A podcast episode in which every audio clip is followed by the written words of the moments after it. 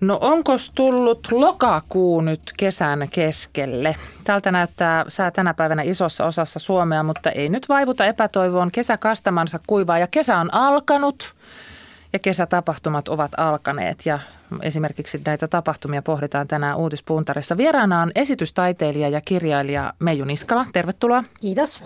Ja Päivi Raivio, joka luonnehti itseään sähköpostissa minulle näin. Olen muotoilija ja teen paljon projekteja yhteisötaiteen ja julkiseen tilaan liittyen. Ja lisäksi Päivi on mukana ympäristöjärjestö Dodon kaupunkiviljelyssä esimerkiksi. Tervetuloa. Kyllä, kiitos. Tässä on nyt siis kesäkuun puoliväli ja runsas kuukausi on sellaista aikaa, että Suomi elää ehkä aktiivisinta aikaansa. Tapahtuma kesä käynnistyy kunnolla. Tässä on provinssirokkia ja Jukolaa ja Sodankylä elokuvajuhlia ja Kuopio ja. Huomenna on kyläkauppapäivää, on isoa ja pientä. Löytyykö suomalaisten kesätapahtumien joukosta teille semmoista kiinnostavaa? Meiju kauheasti olisi kiinnostavaa. Olisi ollut kiva mennä Sodankylään tai, tai, tota, tai sinne tai tänne, mutta, mutta tota, merkittävähän usein, usein on siis se, että on hirvittävän iloinen, että kaikkea järjestetään. Siis pelkästään tieto siitä, että on valinnan varaa, niin, niin sai onnelliseksi. Sinne ei välttämättä itse täytyy, täydy mennä paikalle. Entäs Päivi? No sama mulla. Mä oon pitkään haaveillut Sodankylän filmifestareista ja sinne menosta, mutta tota, tänäkin kesänä se jää väliin. Mutta samaan kuin Meiju, niin tosi iloinen Suomi näyttää heräävän todella, todenteolla eloon tässä heti kesän alussa. Ja täytyy sanoa, että mulla on myös ollut vähän vaikeuksia löytää sieltä kalenterista aikaa jollekin tietylle tapahtumalle, mutta tota, kaikki kaupungit kesäisin on, on jo itsessään sellaisia tapahtumallisia, että ei tarvitse sinällään niin tarkkaa suunnitella mahtava juttu, että sä et löydä kalenterista aikaa, mutta sitten sä oot kuitenkin ihminen, joka itsekin vielä järjestää kaiken muun hyvän lisäksi. otetaan Päivi sulta esimerkki, tämmöinen ulkoleikki stadissa. Siinä lapset muokkaa omaa, tai muokkasi omaa elinympäristöään, leikkiä ja leikkipaikkoja, muun muassa kierrätystavaroilla. Sitten on kääntöpöytä, joka toi Helsingin Pasilaan ruoantuotannon, siis kaupunkiviljelyn, ja sinne tuli myös kuiva käymälä. Ähm, oliko tämä esimerkiksi tämä kääntöpöytä, niin oliko se tilan kaappausta? No kyllä sanotaan ehkä enemmänkin olemassa olevan tilan muokkausta ja uuden käyttötarkoituksen löytäminen. Ja se kyllä sai alkunsa ehkä tämmöisestä tilan kaappauksesta. Eli 2009, kun me aloitettiin viljelykokeilut Pasilan ratapihalla Joutomaalla, niin silloin ei kyselty keneltäkään. Mutta että kun kääntöpöytää ruvettiin suunnittelemaan, niin siinä oli pakko, pakko jo kysyä, että saadaanko me ottaa tämä 304 keskeltä ratapihaa tämmöiseen käyttöön. Mutta sanoisin, että niin kuin uusi elämä ole, olemassa olevalle paikalle. Niin sissiviljelyn nimellähän tätä on myös tunnettu tämä kaupunkiviljely ja silloin siinä oli todellakin siis tämä, että tila otetaan haltuun, mutta nythän tästä on tullut jopa trendikäs juttu. Et sillä tavalla aika nopeasti aika on kulkenut. Kyllä. No sitten Meijulla on niin ikään valtava määrä projekteja. Kokemuksellisen kaupungin konsultti on yksi sellainen, joka on elänyt jo vuodesta 2008. Siinä sulla oli päivystys pakettiauton takapaksissa. Sitten sinne sai tulla asiakas ja haastattelit, että minkälaista kokemusta pitäisi olla, että haluaako olla onnellinen vai ällistynyt vai, vai kunnioitusta herättävä kokemusta vailla. Ja sitten tarjosit siihen lääkkeen, vaikka väärän kaupungin kartan eksymistä varten, esimerkiksi Jyväskyläläiselle Rauman kaupungin kartan tai, tai pilvipsykoanalyysin tai aineiston sorsapaletin ohjaamista varten. Tämä sun esitystaiteilijuus, se koko idea taitaa olla jotenkin sellainen, että tee itse oma tapahtumasi tässä hetkessä. Niin, siinä konsultin, joo, konsultin teoksessa. Siin, siinä se näkökulma, samoin kuin tavallaan noissa kirjoissa, mitä mä oon tehnyt, on, on, lähtee siis siitä, että ihmisen täytyy itse luoda suhde ympäristöönsä. Ja, ja tota, joskus mua harmitti se, että ihmiset tuntuu käyttävän kaupunkia ja tästä nyt on yli kymmenen vuotta mm. aikaa, mutta, mutta tavallaan sillä lailla, että jos mulla on rahaa, niin mä oon onnellinen, koska mä voin ostaa tai mennä kulkeutua niihin jo tuotettuihin asioihin, eikä ikään kuin nähty sitä tota, – sitä omaa osuutta siinä onnen tai hyvän hetken löytymisessä. Ja nämä kaikki tehtävät tai ajatukset viittaa siis aina siihen. Aristoteles joskus sanoi, että onnellinen ihminen on se, joka, joka kehittää kykyjään ja antaa ne yhteisön käyttöön. Ja minusta se on hirveän hyvä, koska se liittyy siis myös siihen, että kyky nähdä hyvä tässä hetkessä tai kyky lähteä ideoimaan sitten, kun joku on löytänyt jonkun mielenkiintoisen paikan, niin, niin sinne eteenpäin omia asioita. Se ei ole koskaan riippuvainen yhdestä. Nyt niin kuin mä sanoin, että kumpikin te ette ole odottaneet valmiita tapahtuvia, joista sitten merkitään, että ehkä joo, pakollinen, vaan, vaan te itse teette niitä. Miksi? No mä luulen, että se nyt on ainakin omassa ammatissani niin tekijyyden lähtökohta, että sitä tuottaa, prosessoi maailmaa ja, ja tota, tekee sen teoksellisesti ulos. Ne omat mm, niin kuin havainnot maailmasta ja mulla ainakin se, mikä mua motivoi, on maailman paremmaksi tekeminen ja ratkaisujen antaminen. Entäs Päivä? Joo, siis äh, mulla on jäänyt mieleen tämmöinen lausahdus, kun niin kun, äh, no vähän tämmöinen luo sellaista maailmaa, kun haluaisit sen niin kuin olevan tai, tai jotenkin, että se ideaali, mikä sulla on päässä, niin sä voit mennä sitä tavallaan jo konkreettisesti toteuttamaan, tekemään ja kokeilemaan. Eli mun projekteissa ja näissä kaupunkiviljelyprojekteissakin se on ollut pitkälti semmoista, että, että me testataan sitä, sitä ideaalia, joka niin kuin isossa mittakaavassa olisi vielä suurikin utopia, että tota, kaikki ruoka viljeltäisiin kaupungeissa mm. tai lapset sais käyttää omaa ympäristöä vapaammin omaan luovaan leikkiinsä, mutta näillä niin kuin testauksilla päästään aina nyt kähdys eteenpäin ja, ja sen kun pääsee sen yhden testauksen tai nyt kähdyksen eteenpäin, niin se on tosi motivoivaa ja kuten Meiju sanoi, että kuuluu ammattiinkin tavallaan tämmöinen interventio, eli mm, sanotaan tilaan puuttuminen jollain idealla. Mutta nyt meillä on esimerkiksi tämmöisiä tapahtumia, kun Helsinki-päivänä Helsingissä suljettiin yksi katu, joka on siis autoliikenteelle varattu katu, ja sinne tilalle laitettiin pitkä pöytä ja sitten oli illallinen Helsingin taivaan alla. Se oli valtavan suosittu tapahtuma, edes sade ei pitänyt ihmisiä sieltä poissa. Ja siinä niin kuin hetken katu ja kylätie oli kansalaisten. Onko tämä se ajatus, mitä te haluatte niin kuin tuoda enemmän esille?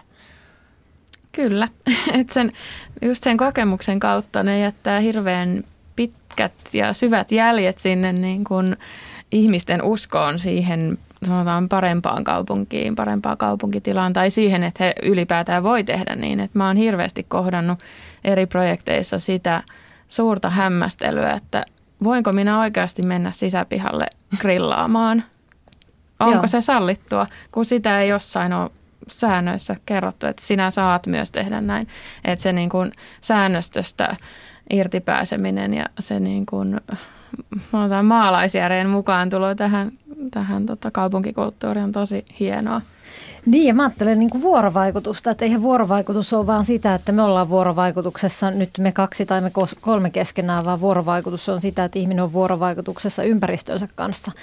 Ja, ja kuten mikä tahansa laki, niin, niin samalla lakeja muutetaan tai, tai uudelleen muokataan, samalla ympäristöä uudelleen muokataan. Kun ihminen kasvaa koko ajan, niin samalla myös ihmiskunta kasvaa mm. ja tarpeet ja ajatukset ja, ja tota, mitä milloinkin tarvitaan.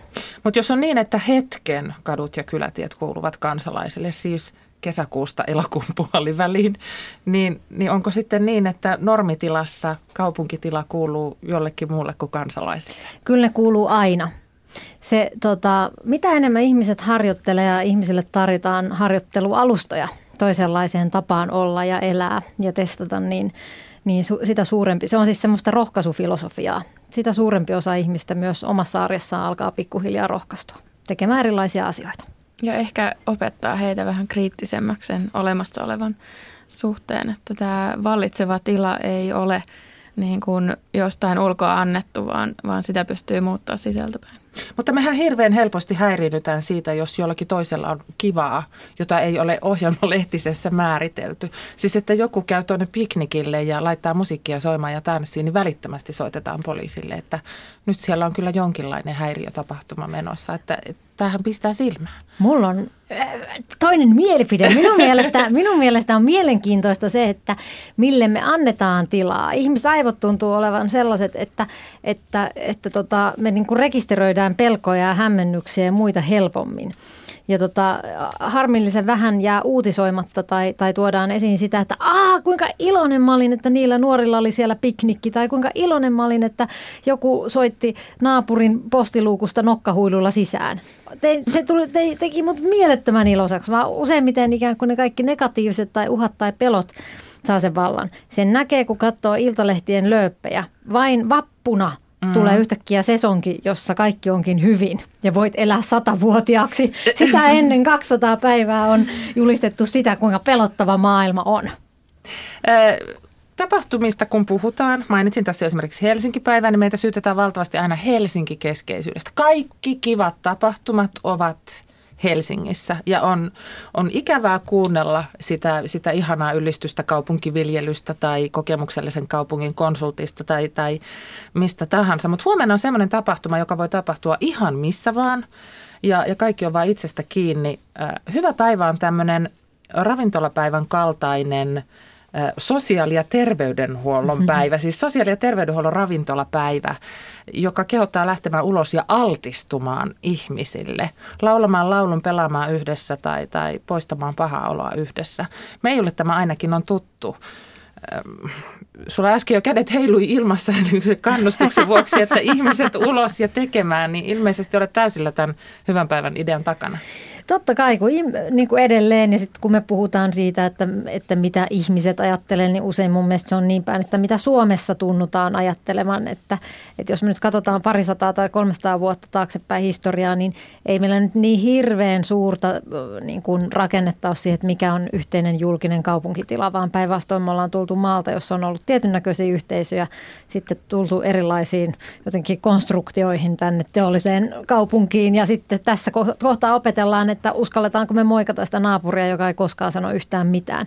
Vai pelätäänkö me sitä, kun se ei koskaan moikkaa meitä, että meissä on jotain vikaa ja sen takia me jätetään moikkaamatta. Kun se vaihtoehto voi olla niin, että se ei vaan se on arka tai sillä voi olla puhevaurio tai jotain muuta, miksei se moikkaa. Että vaaditaanko me aina, niin kuin, onko meidän lähtöoletus ihmisistä onnellinen ja hyvä vai lähdetäänkö me peilaamaan, että en moikkaa, jos toikaan ei sano mitään. No, otetaanpa sitten sellainen uutinen tältä viikolta, joka, joka, tuota, että, joka kertoo sen, että kaikille ei mielellään moikkailla. Tämä on ainakin sosiaalisessa mediassa kuohuttanut. Helsingin Sanomat kertoi sunnuntaina, että Espoon Riilahdessa naapureiden valitukset ovat viivästyttäneet kehitysvammaisten asuntolaa vuosilla. Tähän asuntolaan on tarkoitus muuttaa 15 vaikeasti kehitysvammaista nuorta – jotka olisi naapurustolle käytännössä lähes näkymättömiä, koska he eivät juurikaan osaa puhua eivätkä pysty liikkumaan itsenäisesti, mutta Tätä asuntolaa ei naapurustoon haluta. Kaavamuutoksesta on valitettu ja perusteluissa on mainittu muun muassa asuntojen arvon aleneminen, häiritsevä kuljetusliikenne, rakennuksen sopimattomuus pientaloalueelle ja liito-oravat jopa raskaana oleva liito-orava. Meiju Niskala ja Päivi Raivio, mitä sanotte tästä uutisesta? Onko hienoa, että Espoossa tykätään näin kovasti liito-oravista? Päivi. No sanotaan näin, että päinvastoin. Että kyllä tämä, tämä uutinen oli semmoinen, mikä, mikä tässä valtavassa uutisvirrassa ö, kosketti syvästi ja on mun mielestä erittäin traaginen jotenkin tämä, tämä lähtökohta, että lapsia ja kehitysvammaisia heidän niin kuin sanotaan olemassaoloa tai hyvinvointia voidaan vastustaa ja se voidaan verhota tämmöiseen, sanotaan näin näis äh, potaskaan suoraan sanottuna. Sitten siihen liittyy mun mielestä myös isoja kysymyksiä. Tämä omistajuus, musta tuntuu, että siihen, siihen liittyy paljon. Tämä, tässä viitataan arvon, asuntojen tai talojen arvon alenemiseen – ja tämän niin kuin vastakkainasettelu hyvinvoinnin tai ylipäätään niin kuin inhimillisen elämän ja, ja rahan asettaminen samaan vaakakuppiin saa jo yhden niin kuin hermon katkeamaan. Mutta että tota, myöskin se, se oletus, että nämä henkilöt, jotka vastustaa tätä asun, asuntolaa, niin että he ovat tavallaan kaiken tämän niin kuin ulkopuolella koskemattomissa, että heille ei ikinä voisi tapahtua mitään, milloin he tarvitsisivat vastaavaa apua tai heidän lapsensa tarvitsivat. että tota, se, se jaksaa pöyristyttää ja, ja itse asun vuokratalossa, jonka kivialassa on, on tämmöinen kehitysvammaisten päiväkeskus, toimintakeskus ja täytyy sanoa, että ei ole ikinä käynyt mielessäkään, että se olisi jollain tavalla häirinyt. Päinvastoin musta on hienoa, että toimintoja sekoitetaan näin. Entäs Meiju? No joo, mä ajattelen, että kyse ei oikeastaan siinä vastustuksessa useinkaan ole niin kuin ne liito-oravat oravat eikä, eikä tota, asuntojen arvo, vaan, vaan niin kuin vastustaminen on usein pelkoa ja se pelko lähtee, väitän, että sellaisesta asiasta, että tota, äm, se, se voi niinku koskea pelkoa vuorovaikutuksesta, pelkoa siitä, että jos mä altistun jollekin, joka on kontrolloimatonta, niin mitä sitten tapahtuu. Nykyihmisellä on hirveän vahva tendenssi ajatella, että mä voin kontrolloida sitä tilaa, missä mä asun. Mä voin laittaa niin kuin, aitoja, mä voin kontrolloida, jopa usein puhutaan sellaista asiasta, että, että kaupunkilainen on, on kaupungin asiakas – että kaupunki on niin palveluntarjoaja ja kaupunkilainen voi sitten asiakkaana tehdä valituksia ja muuta. Että, että siitä niin unohdetaan edelleen se synergia. Ja noitahan on ratkaistu sillä lailla, että ihmiset, jotka pelkää tai vastustaa, niin niitä ihmisiä kutsutaan käymään siellä sitten kunkin asuinryhmän luona tai mitä ikinä vastustetaankaan, koska sillä saadaan purettua se pelko. Eräs vanhempi nainen kertoi ihan hirvittävän hauskan tarinan eilen siitä, että hän oli ollut tota pimeällä metsäpolulla ja tota häntä pelotti, koska hän kuuli askeleet takanaan. Ja sitten hän päätti, että nyt hän hidastaa askeleitaan koko ajan, että se melkein se takana tuleva ihminen törmää häneen. Just kun se oli hänen takanaan, hän kääntyi ja sanoi, että hui kauheita kun mua pelottaa, kävelläänkö yhdessä loppumatkan. Ja siellä oli takana tullut nuorempi mies, joka oli sanonut, että kävellään vaan. Ja tämä on minusta hirveän hyvä konkreettinen esimerkki siitä, miten kohdataan pelko, koska se pelko on vain illuusio. Mutta onko tämä Espoo nyt sitten tyylipuhdas esimerkki tästä nimby-ilmiöstä, eli not in my backyard, ei minun takapihalleni, ei minun naapurustooni tällaista. Siis niin kuin poissa silmistä, poissa mielestä, ei niin kuin, kun, kun tätä asiaa ei tähän tuoda, niin sitä ei ole myöskään olemassa. Ei minun verorahoillani. Todennäköisesti, siis kaikkihan pelkää kauheasti, tai suuri osa ihmisiä pelkää sairauksia, ne pelkää kuolemaa, ne pelkää erilaisia asioita. Pelkää, että, että saa itse vammaisen lapsen tai oma lapsi saa jonkun. Se, se niin kuin pelkoja on ihan hirvittävän paljon ja mun mielestä toi siistiminen ja niin kuin nimpy-ilmiö on vähemmän verorahakysymys kuin enemmän se, että, että niin kuin halutaan um, jotenkin uskoa, että – että tällä lailla voin karsia maailmasta ja hävittää kaikki ne olemassa olevat seikat, joita minä pelkään ja elää vain sitä tietynlaista maailmaa. Ja se liittyy kontrolliin ja se liittyy siihen, että hyväksynkö sen, että maailma, me ollaan niin kuin lastut laineilla, että välillä uppeluksilla ja välillä tota, törmäillä erilaisiin virtapiikkeihin. Tämä henkilö, joka nimellään tässä Helsingin Sanomien artikkelissa vastusti tätä, tätä hanketta ja on siinä mielessä rohkea, koska on saanut aika paljon kuraa, eikä aika paljon, siis todella pahakin kuraa päälle. Niin hän sanoi, että jätehuolto ja ruokatoimitukset tuovat paljon liikennettä, kuten invataksit, joilla he matkustavat minun verorahoillani.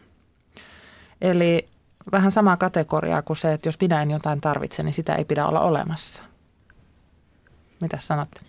Kyllä tämä niin kuin viittaa siihen semmoiseen hirveän yksilökeskeiseen ö, elämän katsomukseen tai maailman kuvaan, joka, joka tota, jota ehkä me, Meijun kanssa ja monen muun kanssa pyritään just purkamaan näillä mm. erilaisilla tapahtumilla ja yhteisöllisillä ö, ö, tota, projekteilla ja niin edelleen. Että, että kyllä se jotenkin mm, niin, viittaa siihen semmoiseen niin pirstoutuneeseen maailmaan, että pystytään erottaa tiettyjä ihmisiä ja, ja ihmisryhmiä pois, pois niin kuin omasta maailmasta ja lakasta sivuun, jos, jos ei kerta kaikkiaan niin kuin miellytä. Mä myöskin äh, tavallaan toi pelko, pelkoaspekti on hirveän hyvä tässä ja selkeästi tähänkin pitäisi löytää joku rakentava keino käydä mm. se keskustelu, eikä niin, että kyseinen henkilö saa sitä lokaa netissä ja, ja sitten asiat on ennallaan, vaan mutta kyllä tässä kävi mielessä myös tässä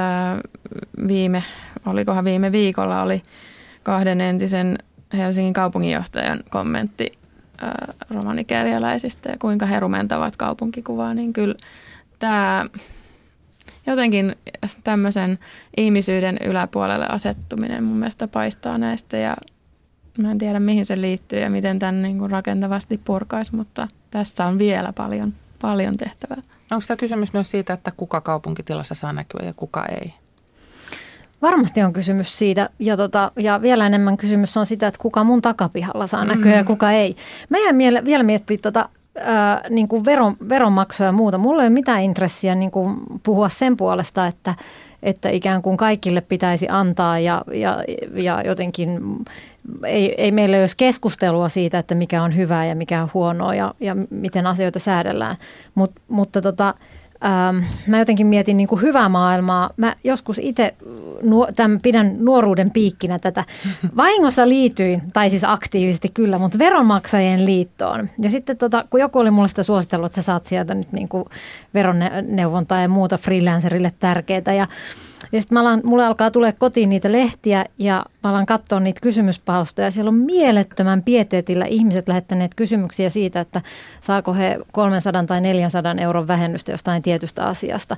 Ja selvästi se kysymys on muotoiltu niin, että tämän tarkastamiseen on kulutettu ainakin kolme neljä tuntia. Ja se alkoi niin kuin mietityttää mua, että mitä tuo ihminen olisi voinut tehdä siinä kolmessa tai neljässä tunnissa – niin kuin maailman ja itsensä ja oman perheensä ja ystäviensä hyvinvoinnin eteen kuin räknätä 300 euron verovähennystä. Koska se käyttäjäkunta, se, siinä oli semmoista termeä, käytettiin koko ajan, että tiedän, että se ihminen ei ollut varmasti hänen, hänen hyvinvointinsa siitä 300 mm. eurosta kiinni. Sen vuoksi onneksi yksi ihminen lohdutti, että on olemassa myös semmoinen kuin iloiset veronmaksajat ry. Ja, ja siihen mun mielestä liittyy nämä asiat. Mä luin jossain vaiheessa Hesarin mm, mielipidepalstalta erään rouvan kirjoituksen, joka oli siis sitä mieltä, että hän haluaa ehdottomasti korvamerkitä omat verorahansa, mm. että niitä saa laittaa vain tiettyihin maantiepätkiin, mutta ei esimerkiksi alkoholisteille tai, tai tota, asunnottomille tai mitä milloinkin. Mä olen joskus sanonut tässä samaisessa radiossa, siis Radio Suomessa, että koska hirvittävän vähän käytän sitä tietä, joka menee Kotkaan – niin, niin se voi vaikka ruohottua, että, että en tarvitse sitä kauheasti. Mutta äh, kuin aasin siltana tähän, niin pari liikennetiedotetta.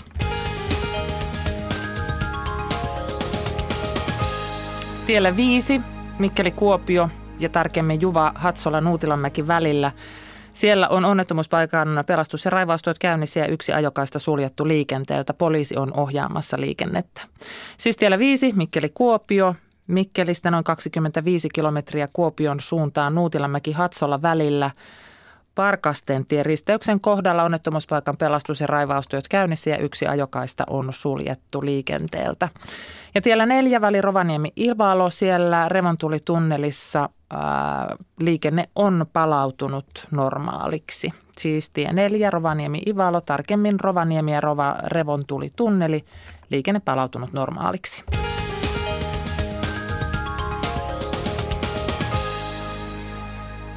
Uutispontarissa tänään ovat vieraana esitystaiteilija kirjailija Meiju Niskala ja muotoilija ja Dodon kaupunkiviljelytoiminnassa mukana oleva Päivi Raivio.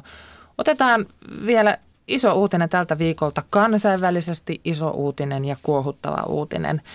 Yhdysvaltain kansallinen turvallisuusvirasto NSA valvoo puhelin- ja internetliikennettäsi. Firmat luovuttavat sille tietoja ja mikään ei ole suojassa tältä valvonnalta. Tästä on nyt runsas viikko kohistu sen jälkeen, kun The Washington Post ja Guardian uutiset kertoivat ja kaikki menee. Menee videot, kuvat, sähköpostit, äänitiedostot, ihan kaikki. Miten iso yllätys, shokki tai jokin muu, mikä tämä oli teille, että verkkoviestintää seurataan ja urkitaan? Olitteko yllättyneitä?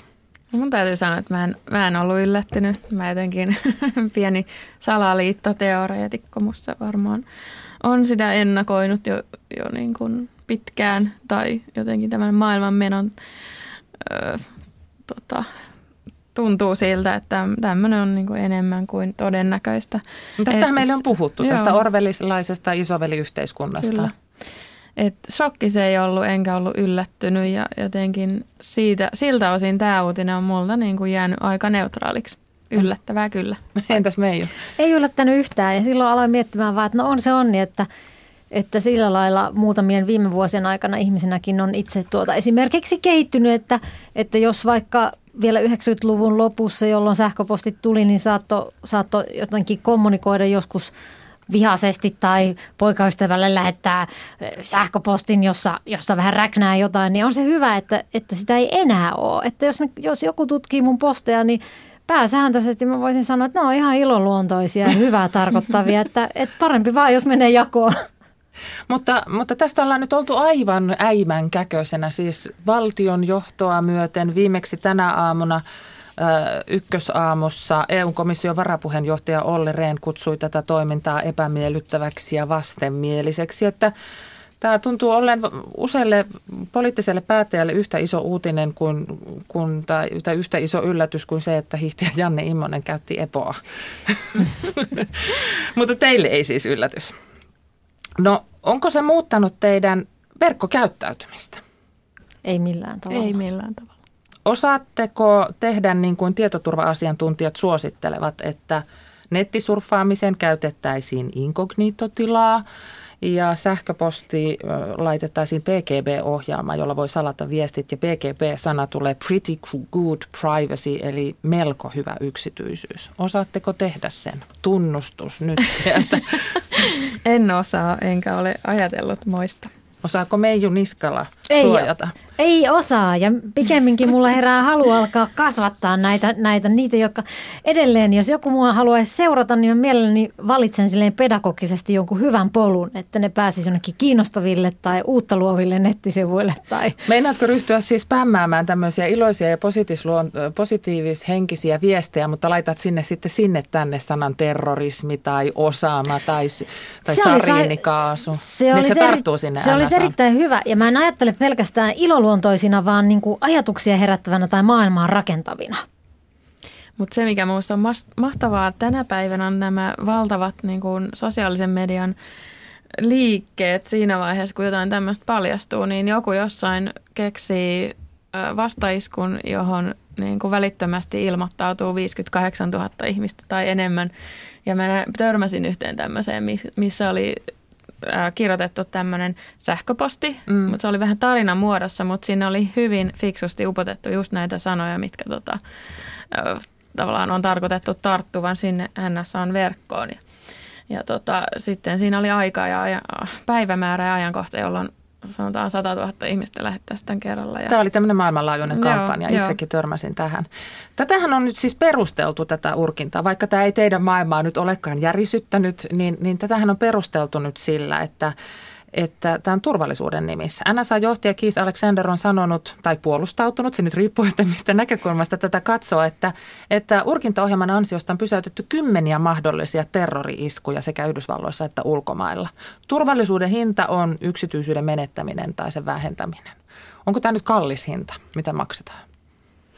No mä en jo, niin kuin, joo, ymmärrän yhtäältä turvallisuuden ajattelun ja sitten taas toisaalta, että maailmassa on sodittu aina – ja, ja, ja tota noin, niin, äh, kun katsoo vaikka YouTubesta löytyy hirveän hyvä video, joka on olisiko siinä viimeiset 2000 tai 4000 vuotta, niin kuin miten ma- maiden rajat on mm. vaihtuneet. Se on hirveän selkeyttävää ja niin se menee. Tällä lailla on tapahtunut se, että, että joku saa mm, estettyä kolme terroristihyökkäystä vaikka Jenkeissä, niin mä en usko, että – ne saa koskaan seulottua. Jos on ihmisellä joku tietty tahtotila, niin se, että sillä laitetaan stoppia, ei tule estämään sitä tahtovoimaa, mikä niillä terroristeilla on. Tavallaan käytänteet ja asiat, millä se muuttuu, on jotkut ihan muut. Niin, että sinne pään sisään Joo. Täytyisi, täytyisi mennä. Entäs tämä urkintaohjelman paljastanut Edward Snowden, nimi kaikkien huulilla. Hän uhrasi maineensa ja 200 000 taalan vuositulonsa, perheensä ja elämänsä ja kertoo meille, että miten asiat ovat. Onko hän sankari vai onko hän rikollinen? Hän on nimittäin tällä hetkellä Yhdysvaltain etsityn mies. Yhdysvallat Ehdot- haluaa hänet. Ehdottomasti sankari. Kyllä. Mun mielestä hän ei uhrannut yhtään mitään. Se kuunteli sitä, sitä mitä, se, mitä koki, että täytyy, hänen täytyy tehdä. Jos hänellä se tieto on, niin se laitetaan eteenpäin. Ja mä uskon, että hän on paljon onnellisempi tässä hetkessä nyt ja, ja se, mitä mä oon lukenut, niin, niin on saanut sen ymmärryksen, että hän on tavallaan sen prosessinsa käynyt. Ja niin kuin tiesi, mitä teki, kun Tiesi, mitä teki. teki ja harkitsi sen ja päätyi, että kuitenkin teen näin. Kyllä, Kyllä mä jotenkin niin kuin lähtökohtaisesti tämmöisiä totuuden puolustajia aina fanitan, että niistä on niin kuin lähi, lähimenneisyydessä useampi esimerkki, jotka on katkaissut jonkun ketjun ja hän on yksi esimerkki tästä. Ehkä me hänen kohdallaan toivomme, että hän pysyy myös sankarina, ettei käy ihan niin kuin Julian Assangeille kävi, joka oli aikaisempi tällainen vuotojen paljastaja, että hänen kohdallaan Gloria on himmentynyt aika, aika, aika paljon. Kiitos Meiju Niskala ja kiitos Päivi Raivio, että olitte vieraana Uutispuntarissa. Ja tässä kohtaa en malta olla kertomatta, että kun tästä tietojen poistamisesta ja tuhoamisesta tulee tällaisessa urkintamaailmassa iso bisnes, niin, niin äh, tulevana maanantaina ajantasan haastattelussa kello 14 lähetyksessä on vieraana toimitusjohtaja Kim Väisänen. Joensuulainen Blankko on tällaisen tietojen tuhoamisen johtava yritys maailmassa, eikä mikään vaatimaton yritys olekaan. Asiakkaana on nimittäin muun muassa Paavi ja Al Jazeera kanava.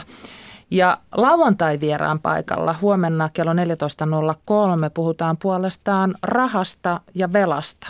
Kaikilla on velkaa, mutta miksi valtioiden ei todellisuudessa pidä maksaa velkojaan, jos kansalaisten pitää?